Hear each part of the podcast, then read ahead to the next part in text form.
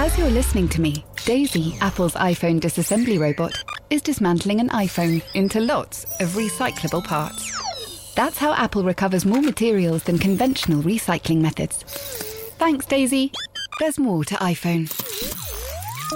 Quality sleep is essential. That's why the Sleep Number Smart Bed is designed for your ever evolving sleep needs. Need a bed that's firmer or softer on either side? Helps you sleep at a comfortable temperature? Sleep Number Smart Beds let you individualize your comfort so you sleep better together. JD Power ranks Sleep Number number 1 in customer satisfaction with mattresses purchased in-store. And now, save 50% on the Sleep Number limited edition Smart Bed for a limited time. For JD Power 2023 award information, visit jdpower.com/awards. Only at a Sleep Number store or sleepnumber.com.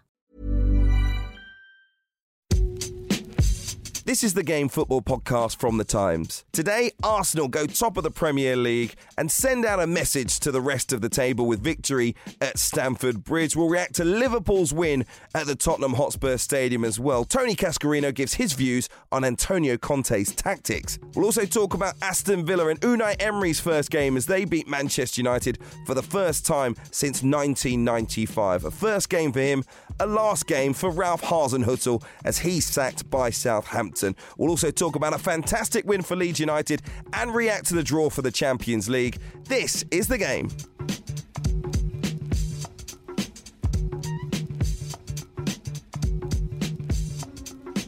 Hello again, welcome back to the Game Podcast. I'm Hugh Woozencroft today alongside Alyson Rudd, Tony Cascarino, and Gregor Robertson. We begin with the game uh, at the Tottenham Hotspur Stadium. Liverpool getting their first away win of the season with victory at Spurs. Mo Salah uh, with both of their goals in a 2 1 win.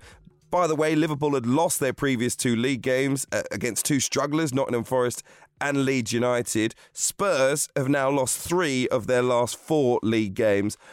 I actually thought this was a battle between two teams who are capable of far more. I think the first half showed us why Spurs aren't challengers, and the second half showed us why Liverpool aren't, to be frank. Um, and it was one of those games. I think they're two quite evenly matched teams at the moment. What did you make of it, Tony?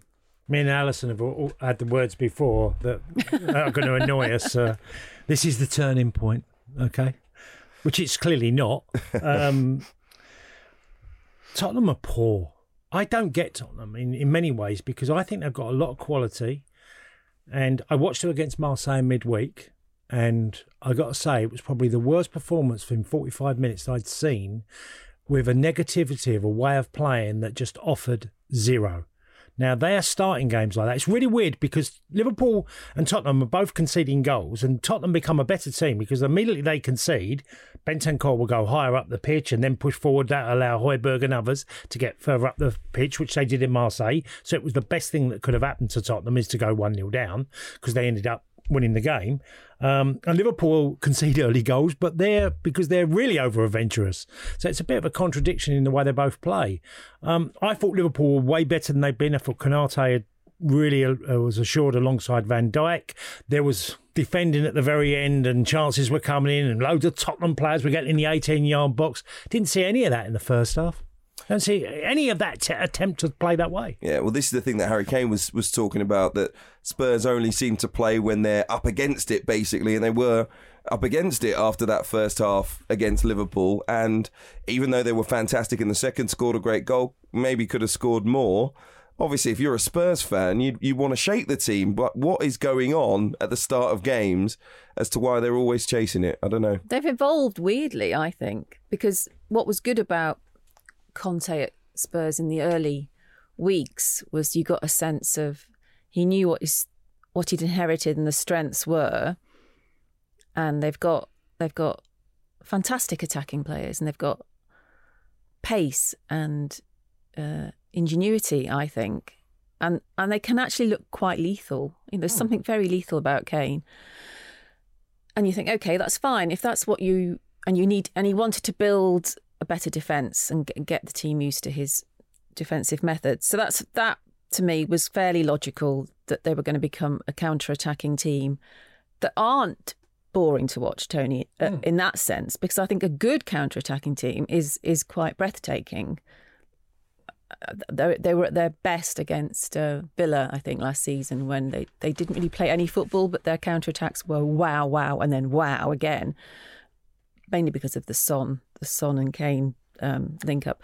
But for some reason, that I, and I think that's an acceptable model, and it's not bad to watch. But for some reason, they've been, they've now decided they don't even want to do the counter attacking. It's, uh, it's it's very strange. It's though there, there's a reluctance to exploit their positives, and I don't know if that's because he's become impatient with the way the defence is evolving hmm. or the way Well- they behave in defence. But it's they, they've, they've become gradually more negative under him, hmm. I, and it's that's the wrong way round. A new manager comes in, and you expect them to be a sensible manager and build from the back and sort out mm. sort everything out and then slowly become comfortable about having confidence to go into attack because they, they're assured of what they've got behind them. He- It's as though Conte is telling the world, I don't trust I don't really trust my players yet. I, I could think you could put on Gregor coming here on this one as well because it's like certainly defensively they don't.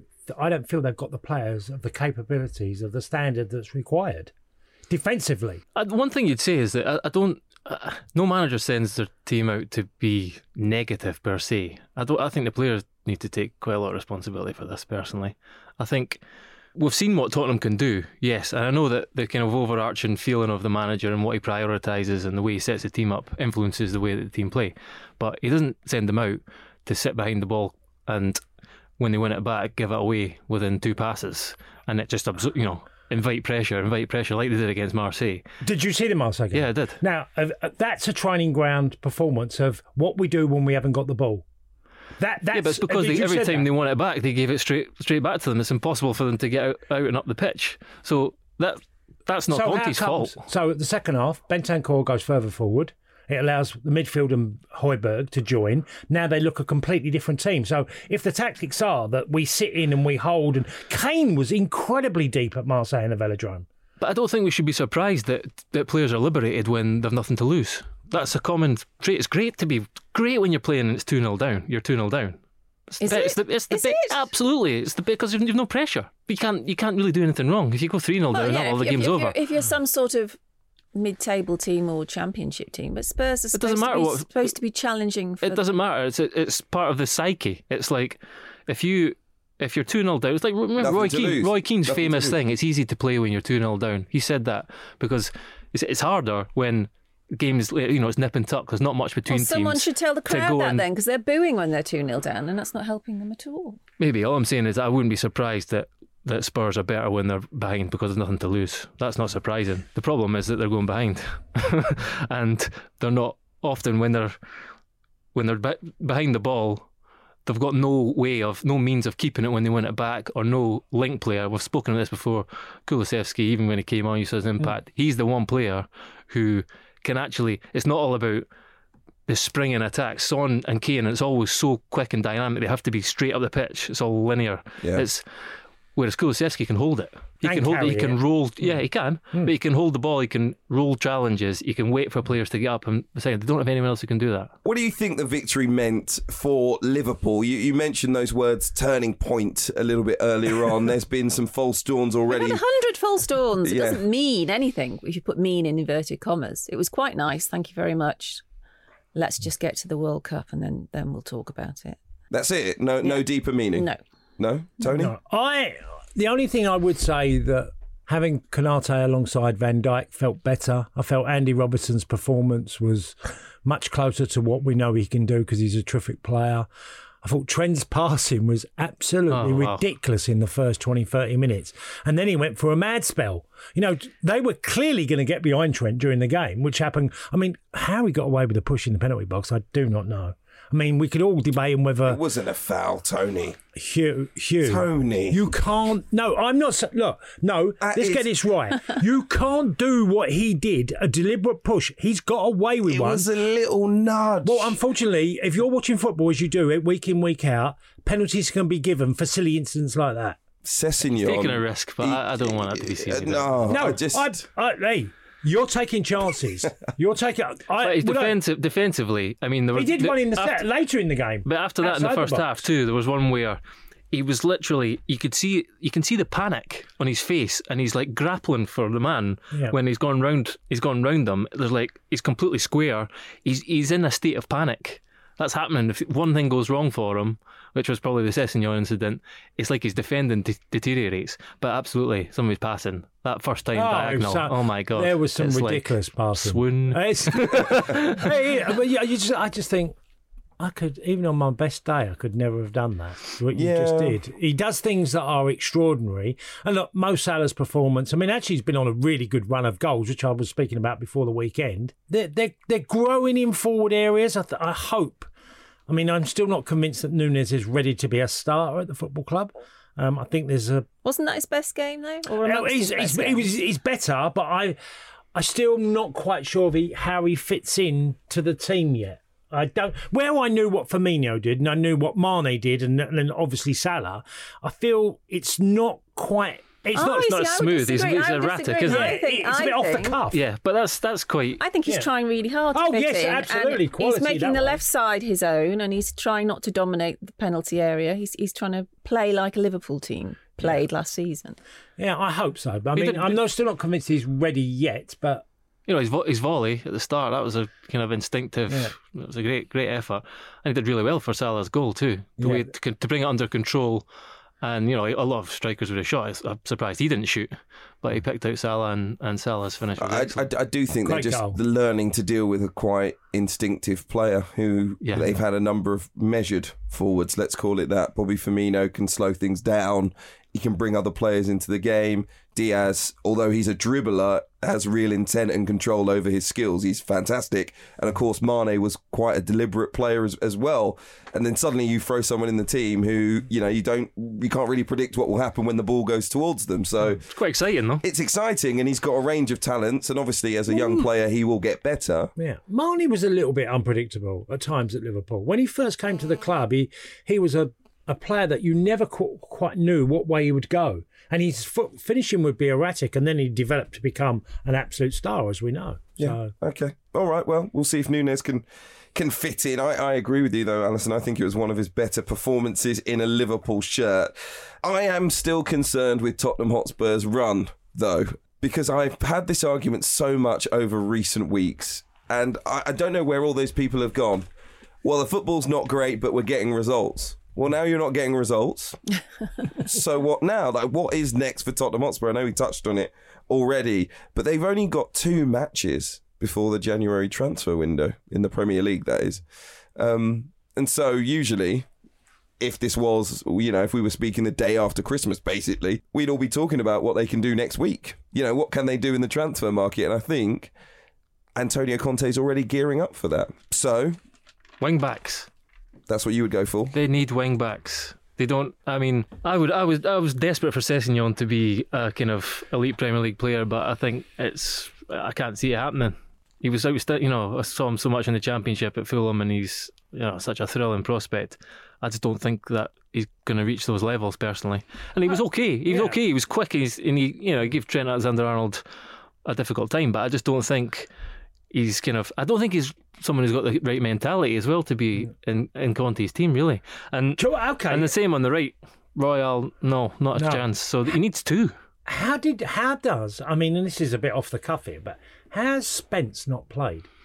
Really, uh, not had an opportunity. Jed Spence, who come from Middlesbrough, who stood out for Nottingham Forest. You think he's a wing back and he does that role really well. He's not even been given a look in. Now, I know Conte said it wasn't his signing at the very start of the scene- season. He was just a young lad that they bring in from Borough because he was on loan at Forest last year. But he's not even been given a look in in that position. I don't get that. well, he's got to see something in training, surely, that makes him think. Or, and I think there's a bit of politics at play there. If it's not your player and you're Yeah. Antonio Conte and you're desperate for control over the signings and you want every signing to be your player, not playing the player that the club chose is quite a sign, especially when the club hasn't got all the money in the world. So if you're the board at, at Spurs, are you going to go now and say, well, we want to invest in this young player for the future, we'll sign them, and whoever's the manager, but Antonio Conte right now, you just have to deal with that player. I don't think you are now like you, you've just basically. I'm not going to say it's a waste of twenty million pounds, but it's a signing that hasn't been used at all by the manager I- because the manager didn't want them. So no more of that. Basically, while Antonio Conte's in There's a battle. There's a battle on there, isn't there, between Conte and the board, Yeah. and now between Conte and the fans. He's quite prepared to battle anybody. Hmm. And he was, it was everyone's referring to these thinly veiled threats from his post-match words, where he's basically telling the fans, "Stop, you know, you're not helping the team by booing. You buy into me, please." And there's always that sense of it's not said, but you can add it, or I'm going to walk away. I don't need this. Hmm. You're lucky to have me Yeah. if you if you start booing me, I'm going.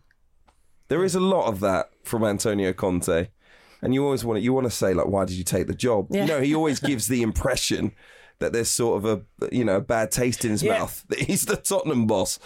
Unless, of course, everyone gives him everything he wants, and then his Tottenham, the future Tottenham that challenges for titles and wins loads of trophies.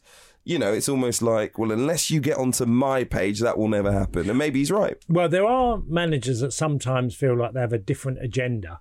Okay, and you could probably put Conte in that bracket, and you could probably say sometimes with Brendan Rodgers, you felt there was another agenda at times.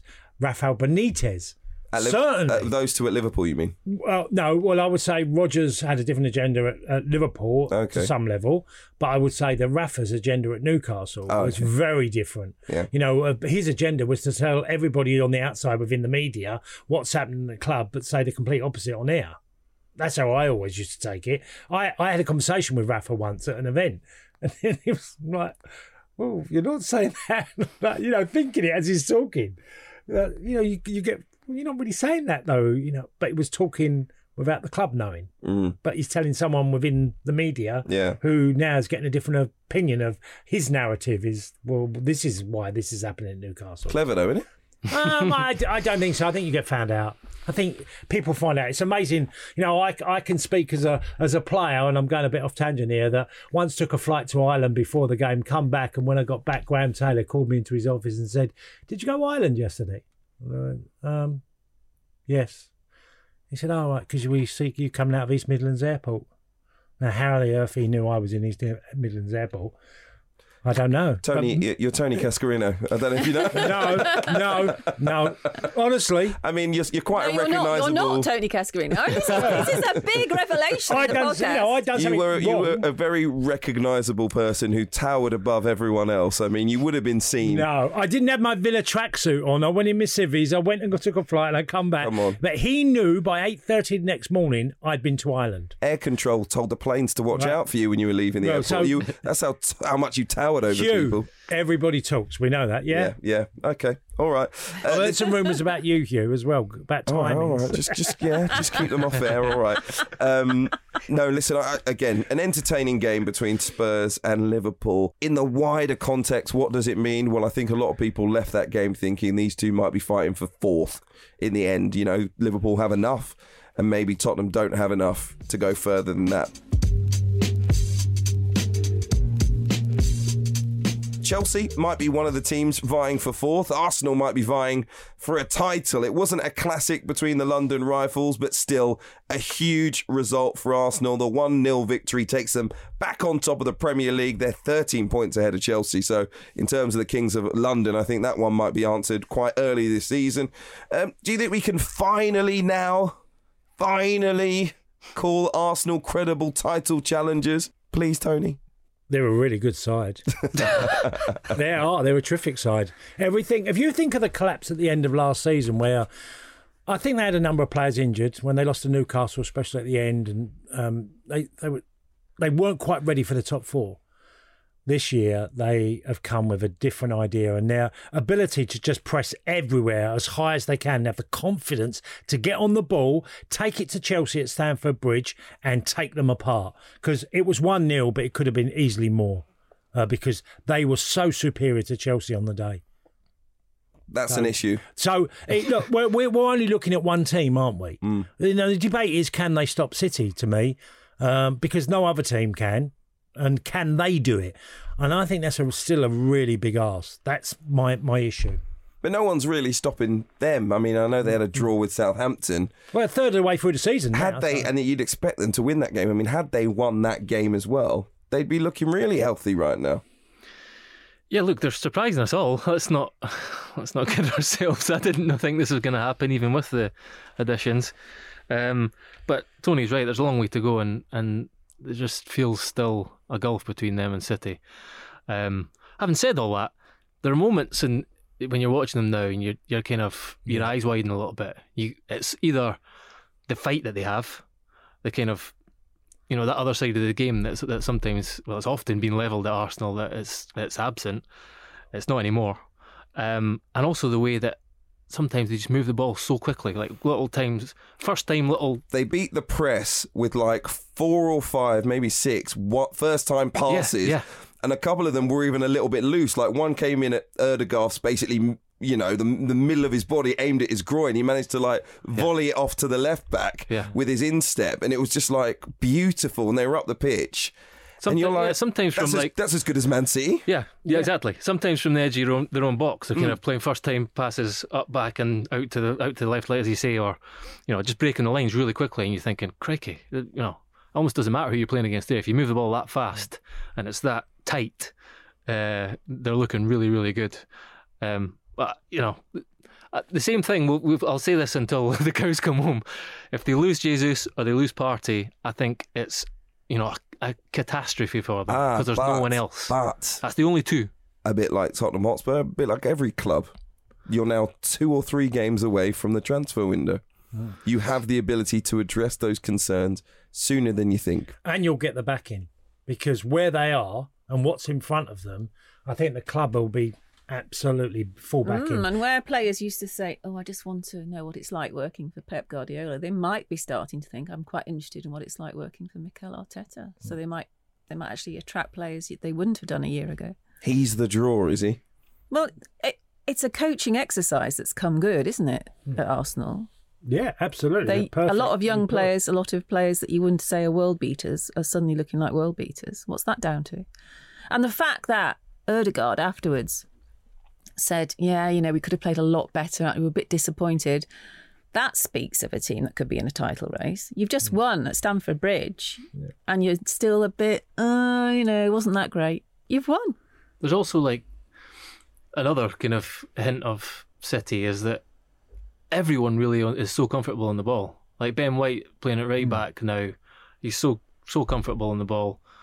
Zinchenko at left back, really Gabriel, I would say, is the only one who's not like that elite level. Everyone else, they're just so comfortable and they can sort of interchange. They can move the ball fast. They can build out from the back.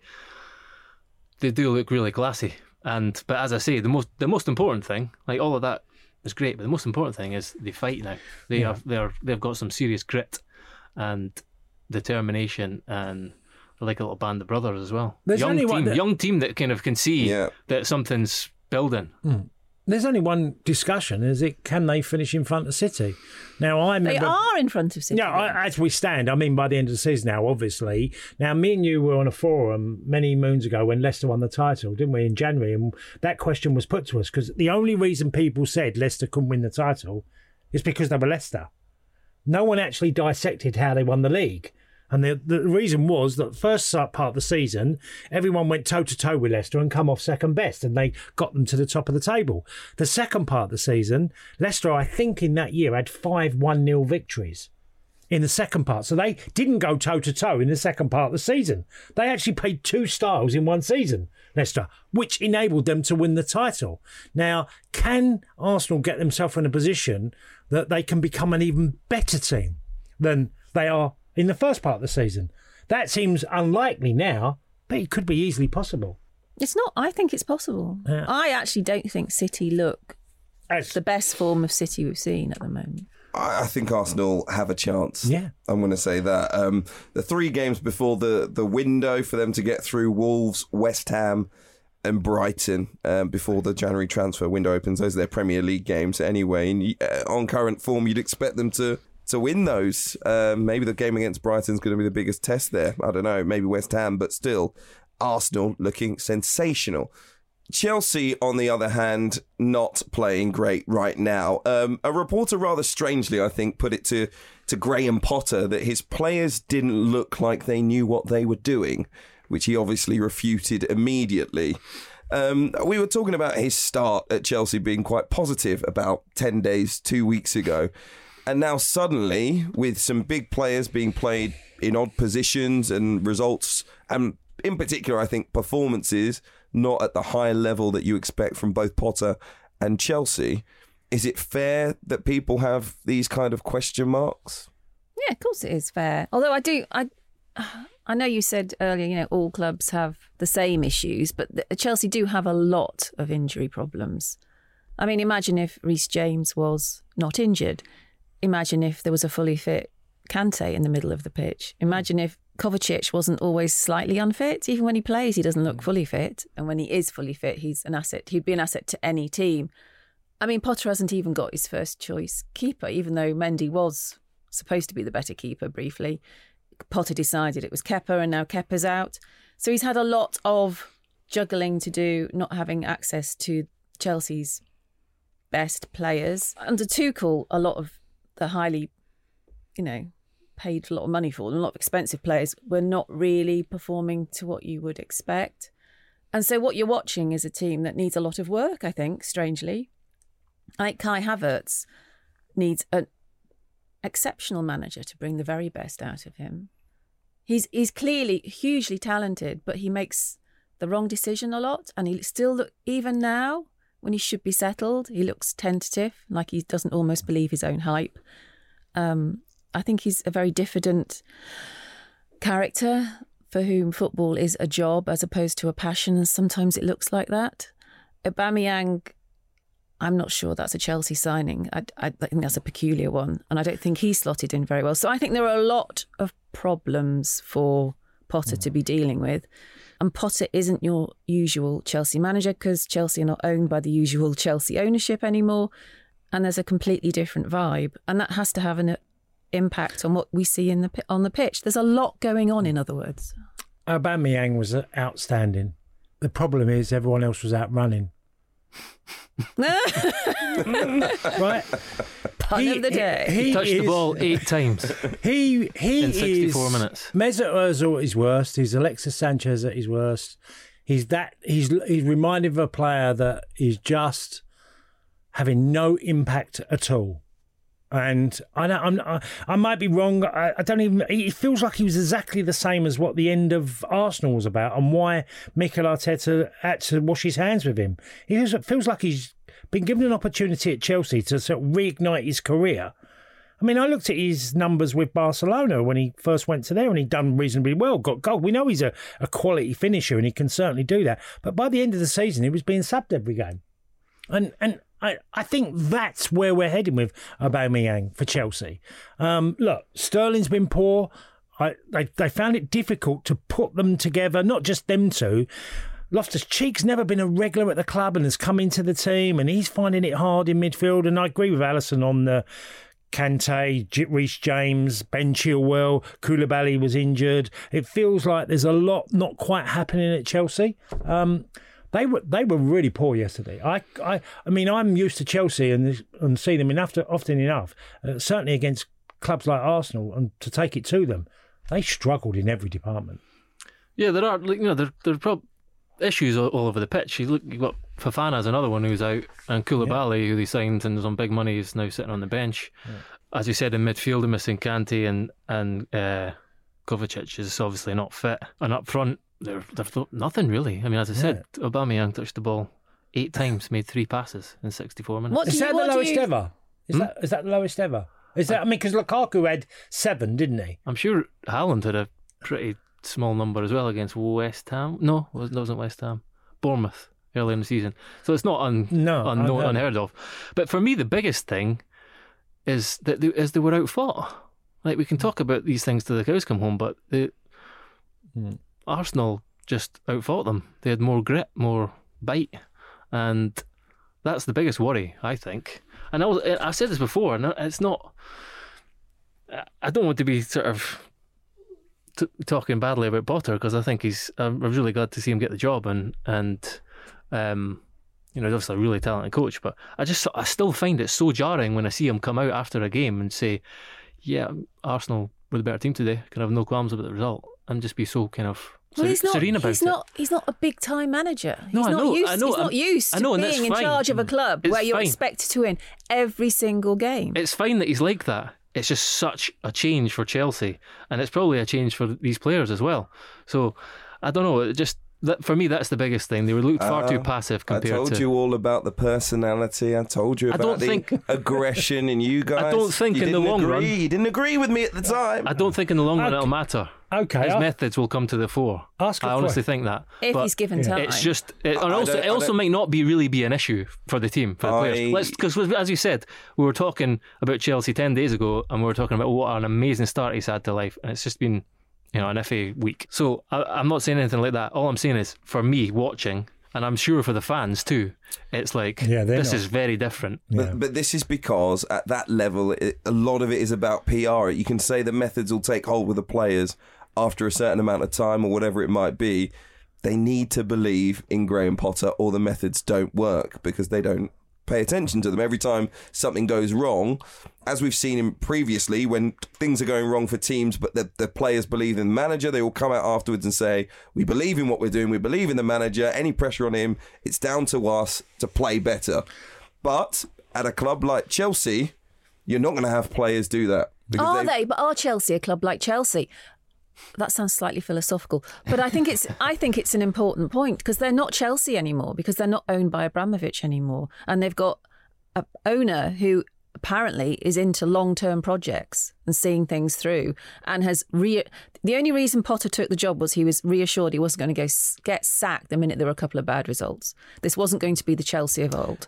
So, if you're not Chelsea anymore, then I mean that is a big whoa, bang, firework. Things are different. Yeah. very different. Can I just make a point? And I've had this. I've spoken to a few managers over the years about this, and I do wonder if this is the scenario for Graham Potter, where he's walked into Chelsea Football Club with allegedly better players, which he clearly has, better top quality players. But he comes away in cold light of day, and he thinks, "My team at Brighton are better than this. I've joined a team that my team is poorer than the team I've left."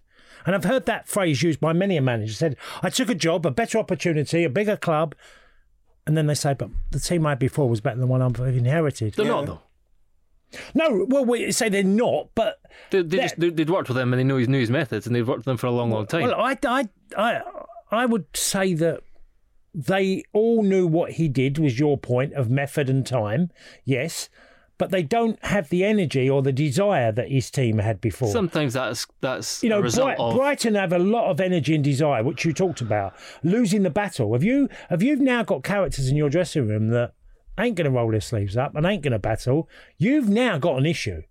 Of it don't matter how good a player they are. Yeah, I, look, if it, if it, if it continued like this, I would I would agree with you. But I think sometimes the kind of the perception that the team are not are not battling is a result of are not uh, not being completely. Newcastle up next away.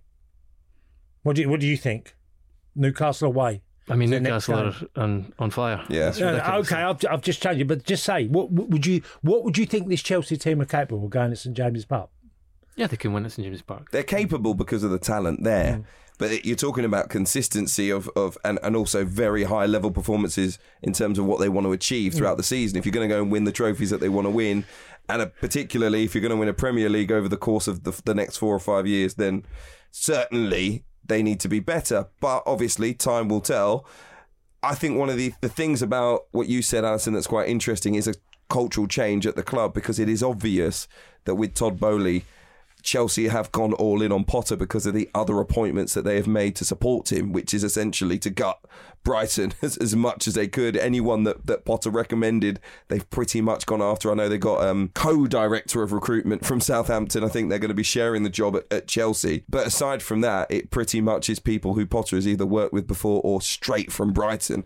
So they have to be all in for the long term there because they can't sack everyone every time they change manager. Which sound that all sounds really healthy, doesn't it? Like a, a business run well, and oh, isn't that a breath of fresh air from an industry where you know you sack someone in a panic because you're scared you will either go into the relegation zone or you won't make the top four. But it's such a cultural shift that you you kind of think, hang on, if you've got a manager who's so relaxed, and as you've pointed out, to come out afterwards and say, yeah, Arsenal with a better team, that made me feel slightly uncomfortable. Who's so relaxed about defeat, who's so relaxed about a performance that looked like a performance of a bang average mid-table not, though. team. Bang average mid-table team. Chelsea looked like. They were, He's not even relaxed even, even when they were chasing the game, they didn't chase the game. he said he said he said it's not nice for me to say this, but so But he like said he's he obviously said it not in- happy. no, He'll, but he he'll be said it different behind such- closed he doors. said it in but such yeah. a No, no, no, way. but that's the impression. point, mate. It's the impression. It's not about behind closed doors. It's about what the world, know it's the, the public, yeah. and the Yeah. players. I think we're going too far down this wormhole. Let's we're talking about like sacking Graham Potter. No, or we're not. Whether No, we're no, not we're talking about whether they will ever sack Graham Potter after it's, it's a change. What we're They're talking about is whether it. knowing he won't be sacked is bad for the club ultimately, because the players, you know, They need to believe it's all a bit it. relaxed. I, I think we've all been in football long enough to know that football has a strange way, and we think, oh, that can't happen. Well, you can go two, three months down the line and you're gone. As much as we might say he's going, I, I, I'm not. I don't think that he's going to get sacked today.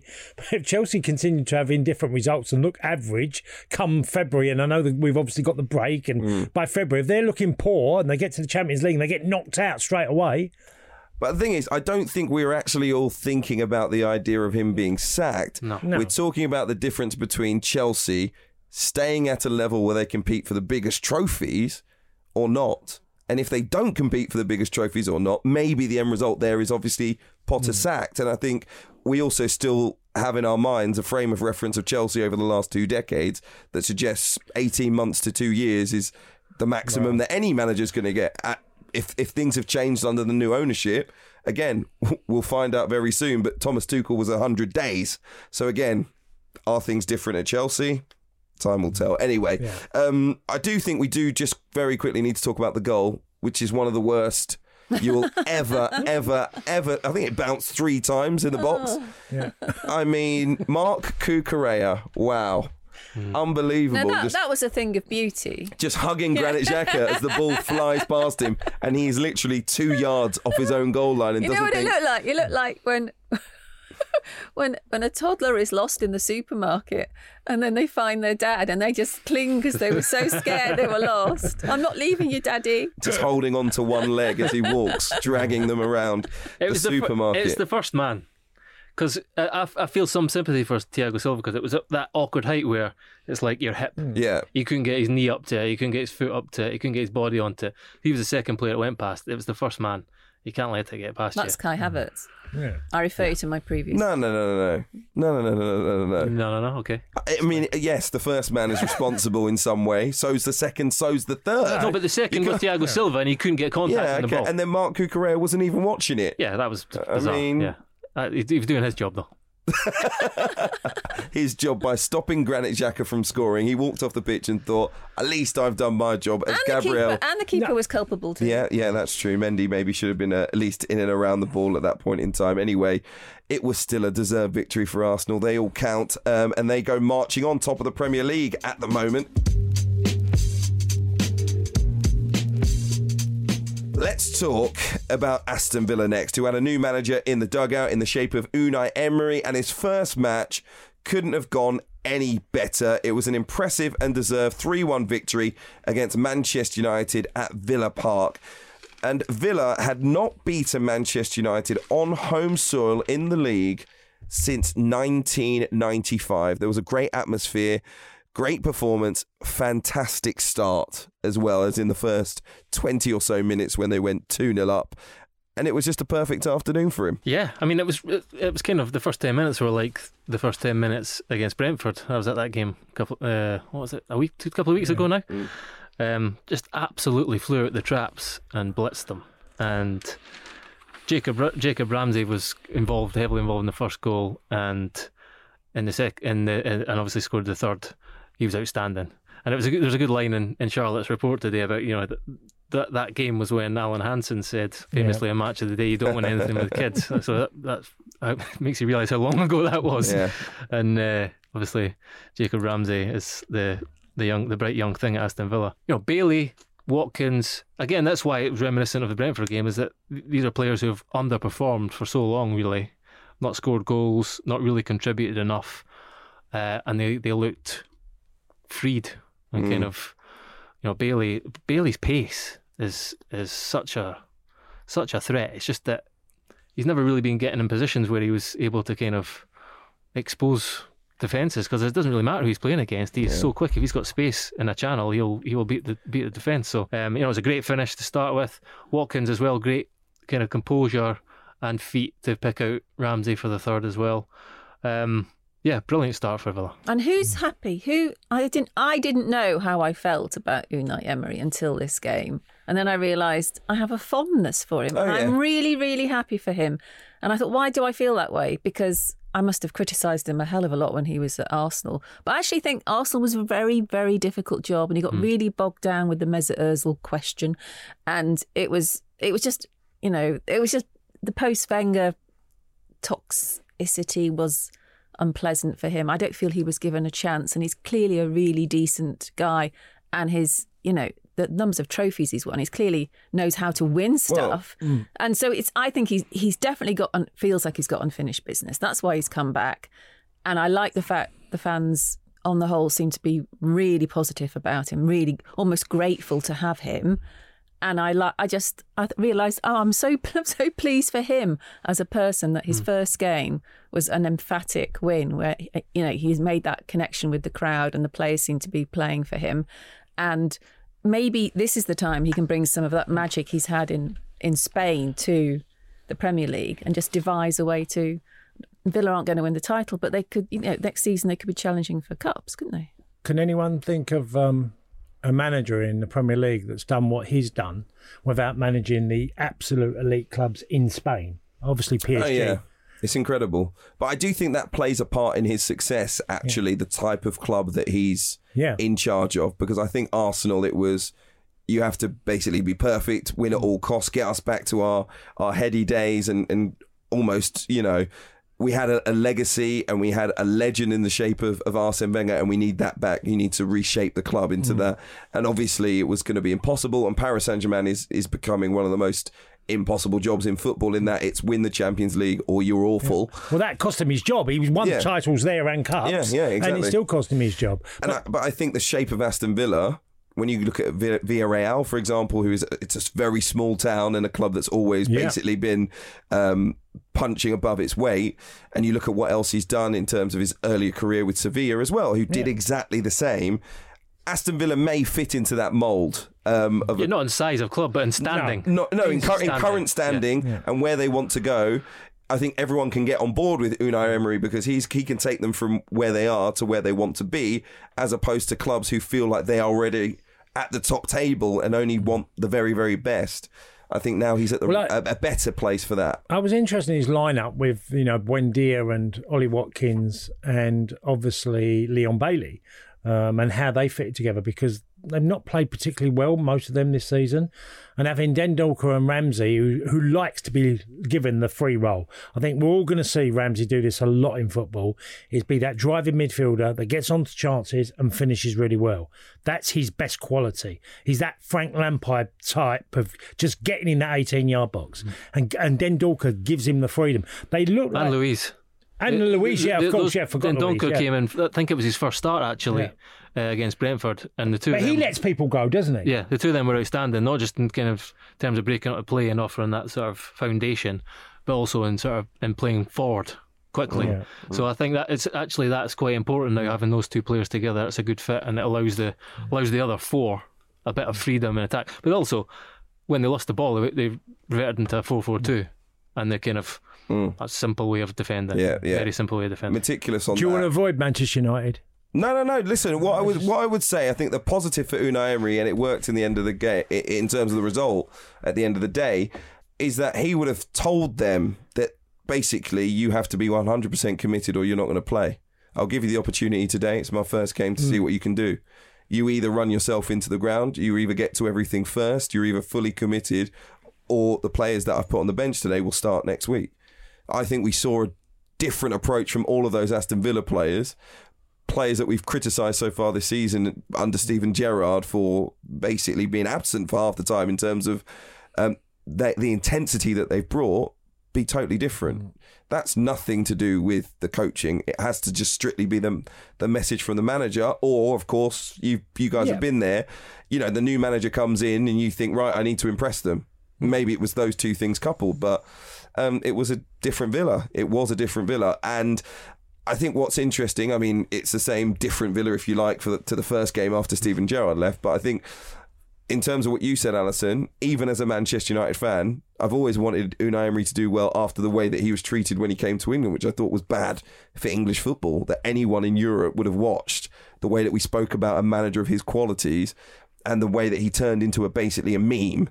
Um, that they wouldn't want them to do well now. Like when Villarreal beat Manchester United in the Europa League, I was happy for him as an individual.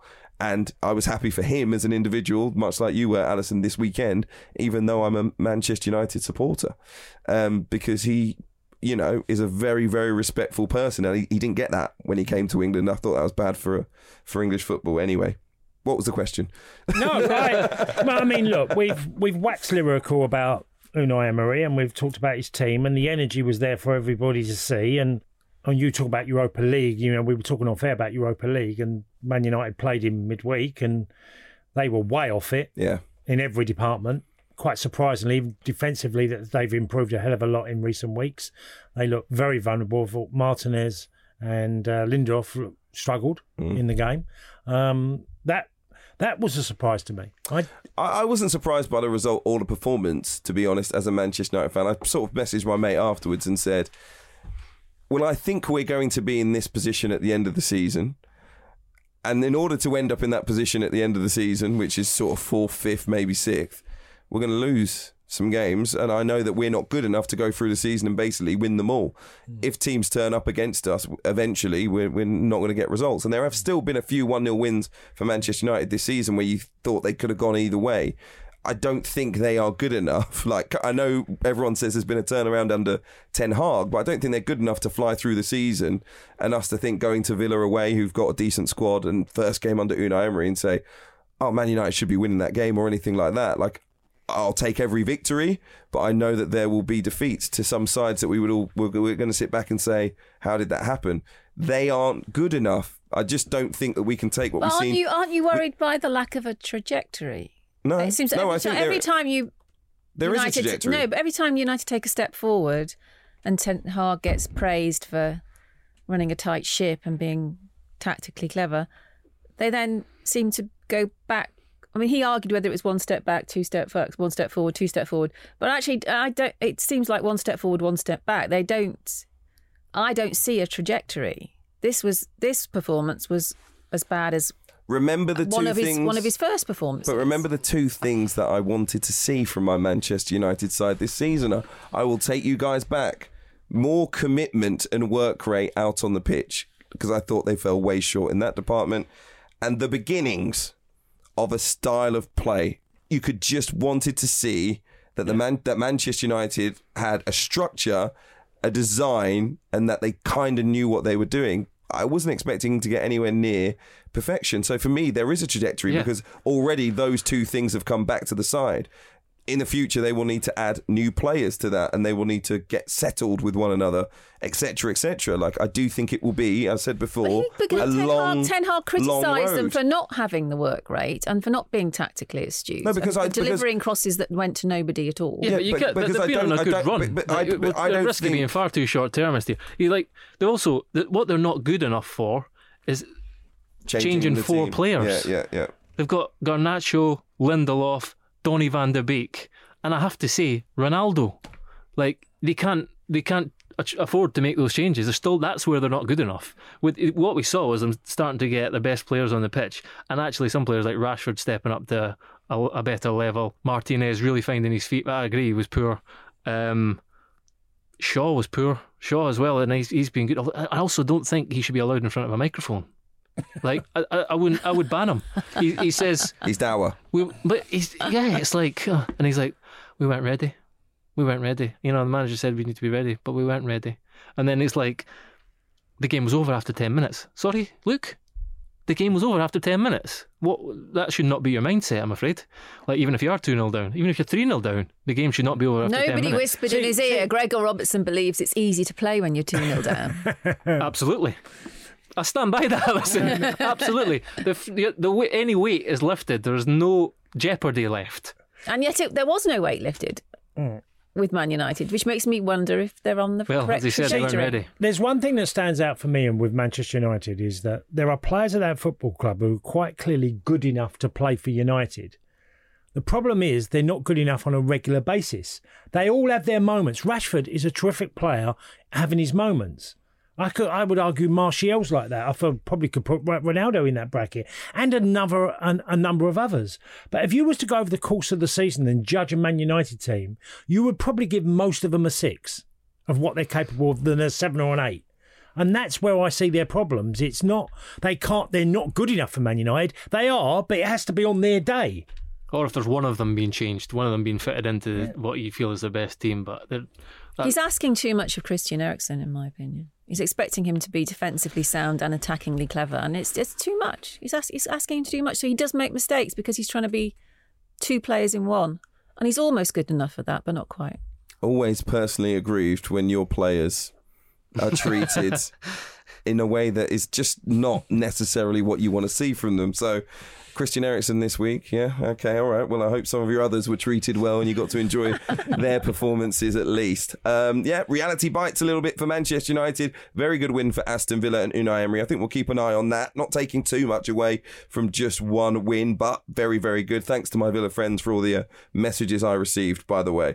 Thanks to my uh, Villa friends for all the messages I received. Uh, I appreciate it greatly. Anyway, um, listen, coming up next, plenty more for us to discuss. Southampton sacking Ralph Hasenhüttl. We'll talk about a brilliant game at Elland Road as well. But remember, if you're enjoying the podcast, make sure you're subscribed. Hit the little bell for notifications as well so you won't miss an episode.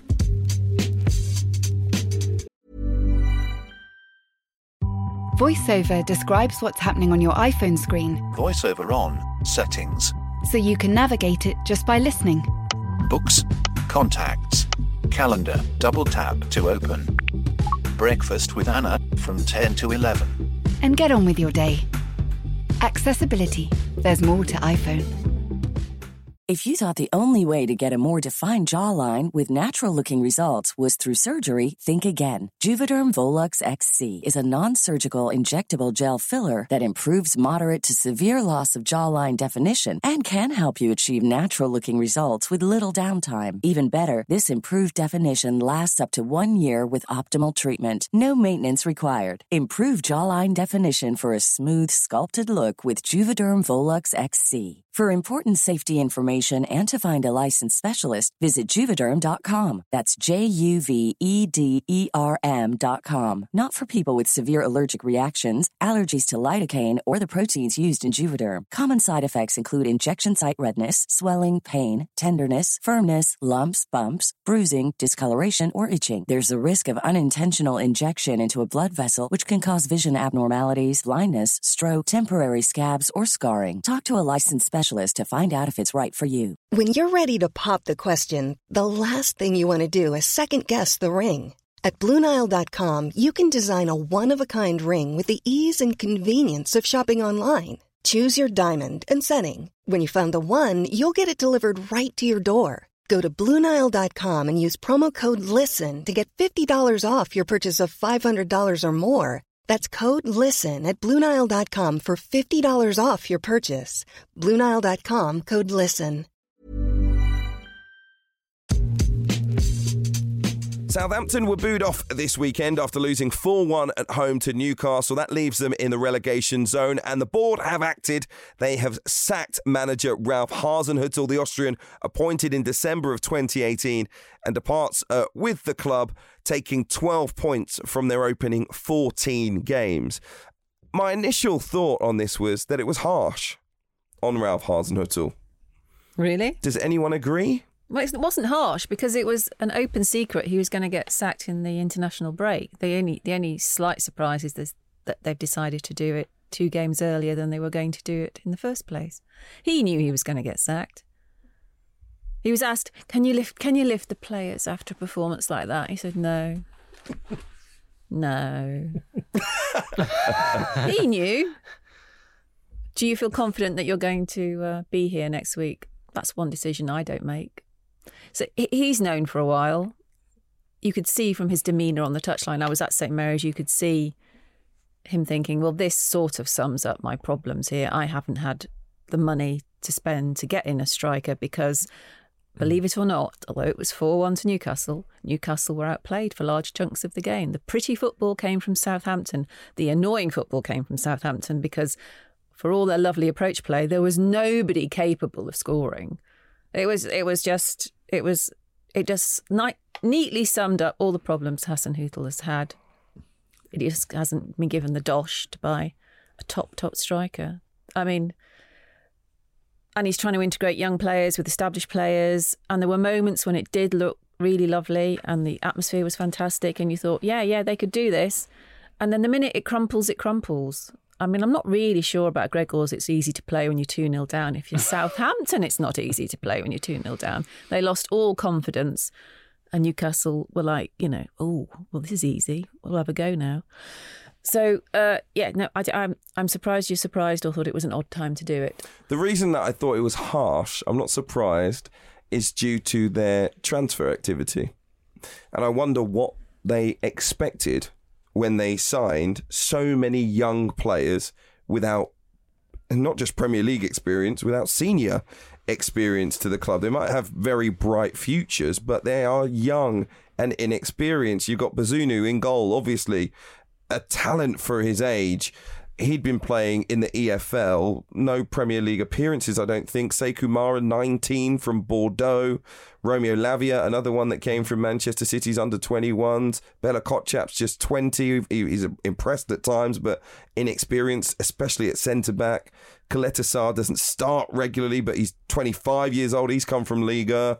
Joe Aribo's come from the Scottish Premiership, mid 20s.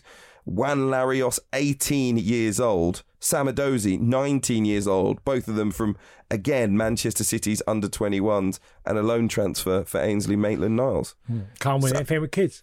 No, I mean, can't win a game with kids at at that point in time. But what are you expecting as a club with that kind of summer? I don't understand what they would have would have would have been expecting. They were already basically in a relegation battle for the last what two or three seasons. All right, they were getting to 40, 35 points with five or six games to go, and there was a little bit of a cushion. They weren't one of the ones always dragged into it, but they were also they were never a million miles away. They were five six points above the drop zone for basically the second half of all of those seasons. Yeah, they finished 11th in his first season. They're really good. And then uh, I think fif- two 15th place finishes. But as you say, the last season, they lost nine of the last 12 and a massive slump. There's just been so many like ridiculous peaks and troughs. And the troughs are getting more frequent. And I, s- uh, when we discussed this a few weeks back, I said, I think, you know, ultimately, and Alyson's sort of perception of him in the in the press conference sort of underlines this. I think relationships have broken down at the club. And as you say, he probably knew that they were looking for someone else, that his time was coming to an end.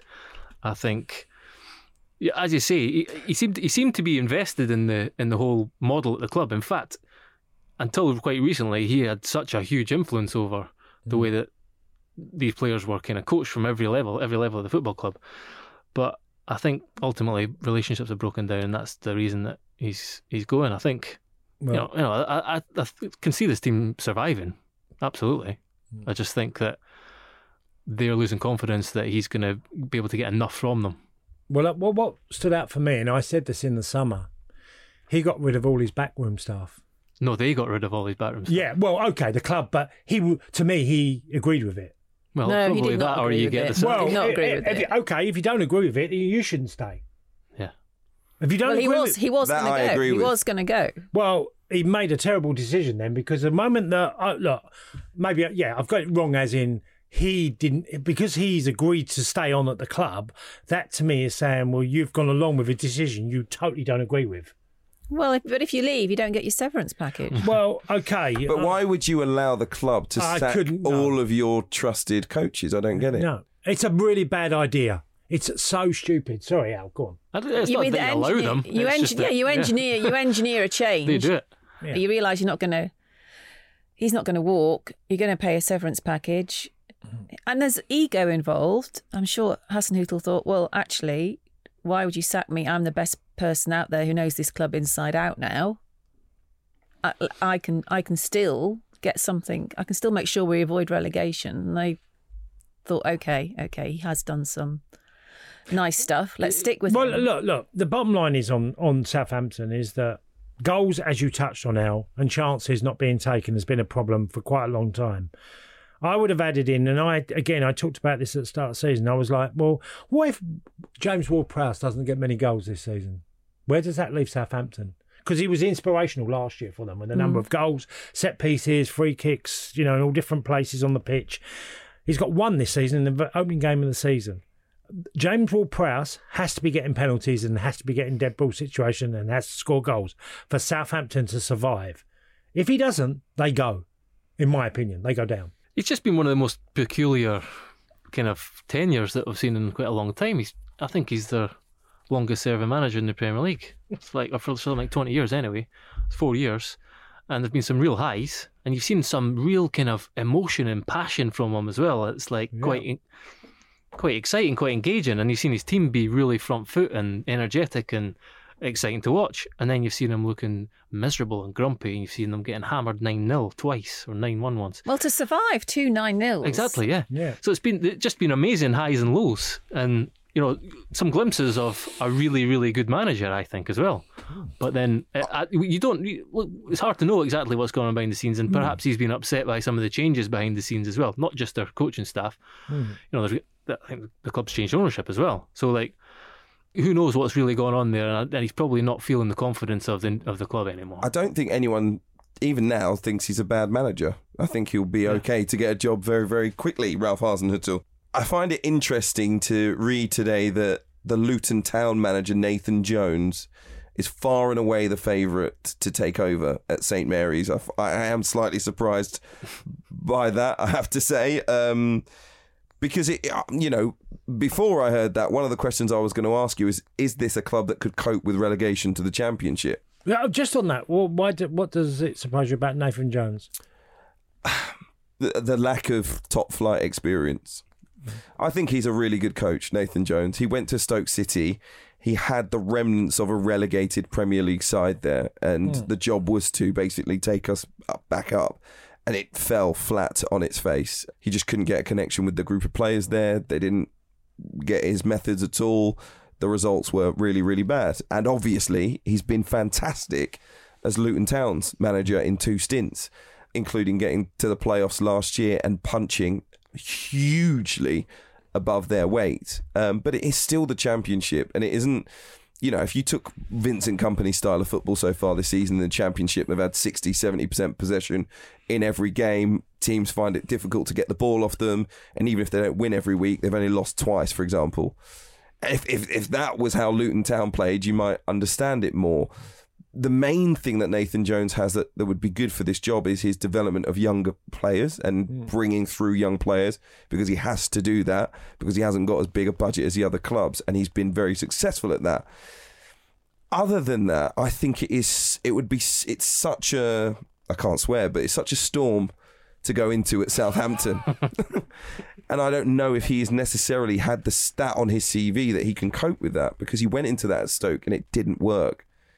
That's my major concern. Would you would you really describe Southampton as a storm? I would. I would at this point in time. Yeah, I would at this point in time. Yeah. Because of, like I say, there's a disconnection there. You know, you're looking at a team on the pitch, you're looking at a group of players. What could the expectation possibly be from that group? Like, I'm not trying to be disparaging to the players that they have. I'm not saying Yeah. that this is a team that can't stay up. I think they could easily stay up. And if they had a great season, a wonderful season, Che Adams started scoring every week, they could do special, not special things, but they could be at the high end of the bottom half, if you know what I mean, which would be a good season for them. But They will be flirting with relegation all year. It's whether they just get over the line. this is it. Okay, so would you bring in Nathan Jones for that? Is he the? Do you, do you think that's the person? No, to? I, I I asked you the question because you was very dismissive to. No, I think he's you a, thought- I, I think he's a fantastic manager. I think he's a fantastic manager. I don't see a problem with him getting a job in the Premier League. Hmm. Let's put it that way. I'm saying, is he the person for this job at this moment? Isn't he a Banana Bananarama song? Nathan Jones. Yeah, rings a bell. I'm not a Bananarama fan. Is he a banana? Is that- What is a Al- Bananarama song about Nathan Jones? I'm going to look it up. No, Robert De Niro. No, Nathan Jones. We'll find out. Robert De Niro's a, Same person, A isn't it? Bananarama song. Isn't You, it? you listen, Gregor. You've watched the championship. Yeah. Neither of us, are, neither of us are old enough to be Bananarama fans. So we're Yeah, going to leave that We're for a going to minute. leave that to these two for, to the side for one minute. You've seen a lot of his teams. Would you appoint him if you were in charge of Southampton? Well, he's a firebrand. yes, he's got song energy. by Bananarama called Nathan Jones. Okay, well Oh. done. and Robert De Niro. This is the point where, for those of you who aren't Bananarama fans, our producer John inserts a small clip of the song Nathan Jones. Would you? Would you, John? Because it's a good song.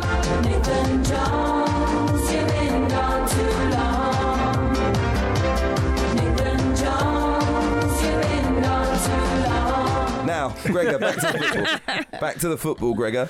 Um, wh- Yeah, he's a, he's, he's a storm when he's a, he's like a force of nature himself. Yeah. I don't. It was a surprise that Stoke went so badly wrong, and Stoke have been a club that have been, you know, in a kind of downward spiral for quite a long time, and are now in a sort of still in a bit of a rut. A lot of excess spending, a lot of players who were kind of hanging around on on massive money. Thought they were Premier League players. It's been a big kind of legacy from their relegation, and he, he kind of, despite his very best efforts and his passion and everything, wearing his heart on his sleeve, he was unable to turn that around. So the only thing is he's not really done anything that's not, you know, anything positive that's not been at Luton Town. Uh, you know, also from another, another point of view, Luton Town are one of the best run clubs in, in the country, in my view. And he's what he's done with them is incredible. He's taken them from League Two essentially to the playoffs, Sky Bet Championship playoffs last season, and he'll think he can get them in the Premier League. They've got a potential new stadium on the horizon. I think it'll take something special for him to That's to move. So that's from his perspective. But from the clubs, I know what you're saying. It's like it, it, it's always going to be deemed a risk. Every, every, I know every appointment's a risk, but you're taking someone who's, as I've said, is only kind of jump into the unknown was a failure, and he's he's not got any experience in the top flight. Um, you know, he worked as an assistant at Brighton, but I think he left before they got in the Premier League. So, yeah, it would be a risk, undoubtedly. I'd like to see it happen because he is box office. We spent a lot of time there speaking about a prospective new Sorry, manager at a Premier League club. So when, you know, I don't know who's going to be appointed, I'll, I'll pluck a name out of the sky and say, uh, when Big Sam's appointed at, at Southampton, that will all be devoid of any sort of intelligence. We all intelligence. want it to be the return of Pochettino, don't we? Uh, I don't think he'll take it. Do you not? No, no, but I would love to see it. Maybe he wants a Bananarama song written about him. I don't know what's going on with Pochettino. I mean, that could be a different topic altogether, but jobs have come up, let's put it that way, that you think he should have been linked to, and, you know, just having a break at this point in time, anyway. Sabbatical. Yeah, yeah, anyway. Before we go, I wanted to talk about the game of the weekend. Absolutely sensational from Leeds United and Jesse Marsch in particular. The fans, Alyson, incredible at Elland Road this weekend, forcing their team to come back from 3 1 down to win the game 4 3. The celebrations at the winner, absolutely incredible. Scenes, limbs, we had it all. Credit to Jesse Marsch because at 3 1 down, I was just like, this, this it's it. It's not going to be much longer for Jesse Marsch. I've got I was, that was my immediate thought, and he's pulled a huge result out the bag. You must be delighted for him.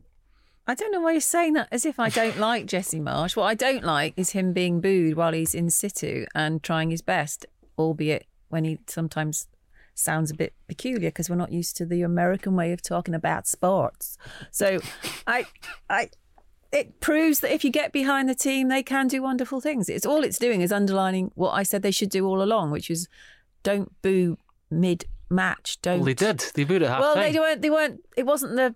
It wasn't the usual sort of like any club. The travelling fans are more bolshy, and they they weren't doing the whole um, Bielsa stuff in the same. It wasn't the same manner. It was your normal booing because the team aren't playing well, as opposed to something that's very vindictive and directed straight at the manager and completely undermining. That was normal. You expect you expect the home team to get grumpy if they're losing, but if you do get behind the team, they get energy from it and they can get you over the line in in added time. So it's just it's just logical. I'm not anti Jesse Marsch.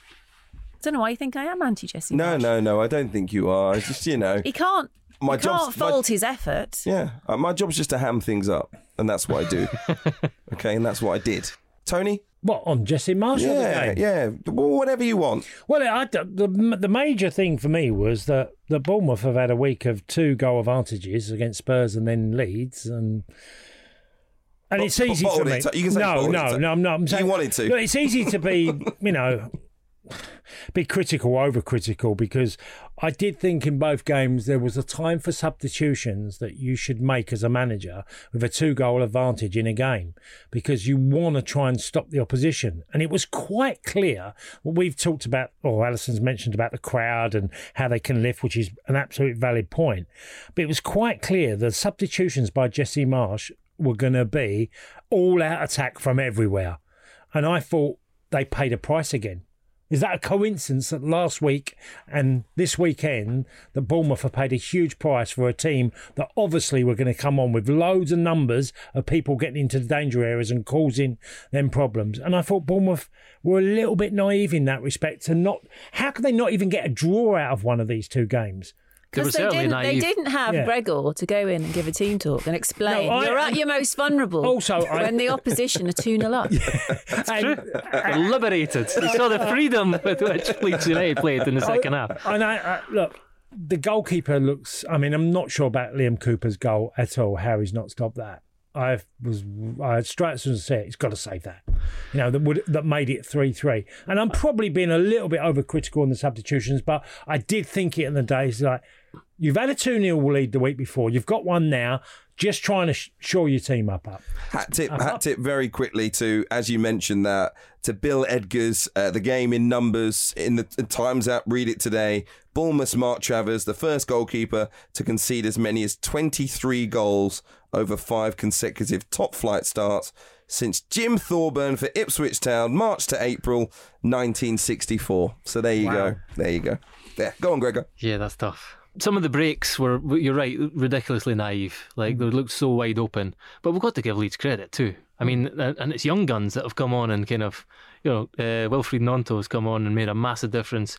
Oh, but last goal, you got to take him out. The f- uh, he's making the run through the middle of the pitch. I'm sorry, you've got to take him out. Yeah. I could not believe that. I can't remember who the defender was. Had the perfect opportunity. Didn't even have to really chop him in half. Little trip, he would have gone over. Take the yellow card. Get out with a three-all draw. Call me a cynic, but you know the game's the game. Anyway, sorry, Gregor. Uh, well, I'm nearly done. Crysencio Summerville as well. I mean, he looks a player. He Just looks- only scores winners. don't put, don't put me on unless the game hangs in the balance. Basically, yeah, yeah. dynamic, direct, pretty fearless looking as well. So, yeah, like they, He's a player that likes being 2 0 down. He isn't doesn't Gregor? care. He's Don't fearless. He's, he, no, I think? don't think he's fearless. He doesn't matter. He doesn't care. He'll be 4 0 up and he still plays with freedom. um, but no, we've got to give him credit. We've got to give him credit for the changes. I think there's a bit of change of shape at half time. And yeah, you've got to be pleased as well to see Jesse Marsch, where he's you know, coming back from what looked like a pretty much a doomed position. And, and he's wearing his heart on his sleeve. He's bumping his chest in front of the, Yeah. in front of the stands. And I know it sounds weird, but that is the kind of afternoon, the kind of feeling, the kind of energy inside your home ground to win a game against all the odds that you will probably need to harness a few more times before the end of the season, maybe particularly towards the end of the season to help you stay in the league because they know it's possible now. That's a big thing psychologically. It's also because, as I said last week, they can't defend. they still can't defend. so a part of me thinks this is not sustainable. You know, Yeah. they're not going to score four goals very often. So, congratulations to Leeds United. Uh, Jesse Marsch, all the fans as well, who uh, celebrated like masochists at the end of that game, uh, but sensational nonetheless, okay? Listen, as we've been talking, big news has arisen, and no one knows. Do they? You now know. I'm guessing. I'm guessing something. The draw Yes, has I'm- been made. A particular game. Draw has been made for the last You 16 very happy. of doesn't the it? Champions League. I will break the news to you because none of you know. Is that right, Tony? You don't know? You don't know what the No, draw I don't is? know the Okay, draw. I'm all just guessing at one so game. this is breaking news, obviously not to you listening, but to those of us here uh, inside this studio. I can read it to you in full. Huge game. Paris Saint-Germain taking on Bayern Munich. Ooh, oh, come on, guys, give me something. Inter Milan against Porto, Club Bruges against Benfica, Eintracht Frankfurt against Oh, Napoli, no.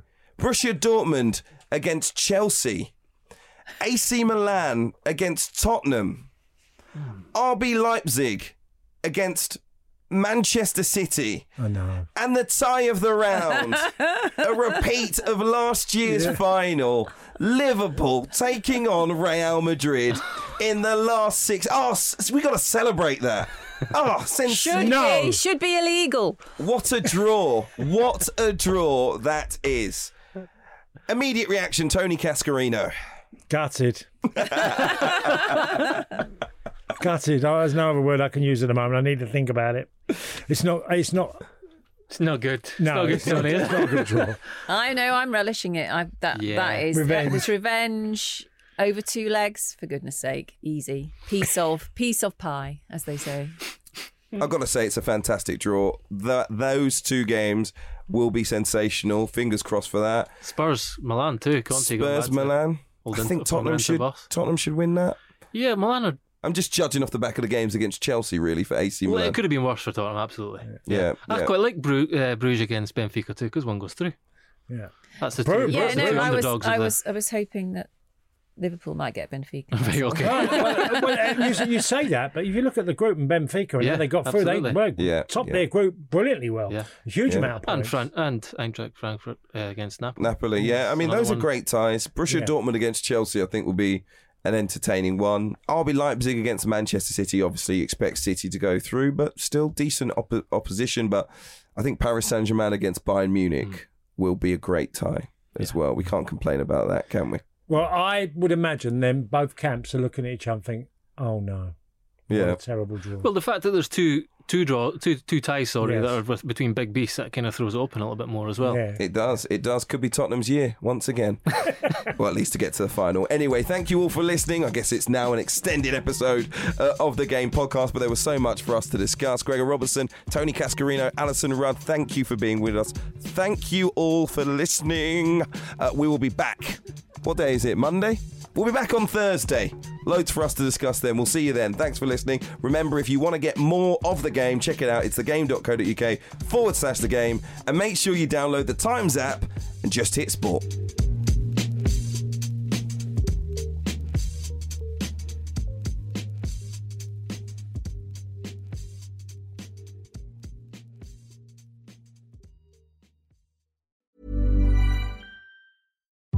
VoiceOver describes what's happening on your iPhone screen Voiceover on. Settings. so you can navigate it just by listening. Books. Contacts. Calendar. Double tap to open. Breakfast with Anna from 10 to 11. And get on with your day. Accessibility. There's more to iPhone. Even on a budget, quality is non-negotiable. That's why Quince is the place to score high-end essentials at 50 to 80% less than similar brands. Get your hands on buttery soft cashmere sweaters from just 60 bucks, Italian leather jackets, and so much more. And the best part about Quince, they exclusively partner with factories committed to safe, ethical, and responsible manufacturing. Elevate your style without the elevated price tag with Quince. Go to quince.com slash upgrade for free shipping and 365-day returns.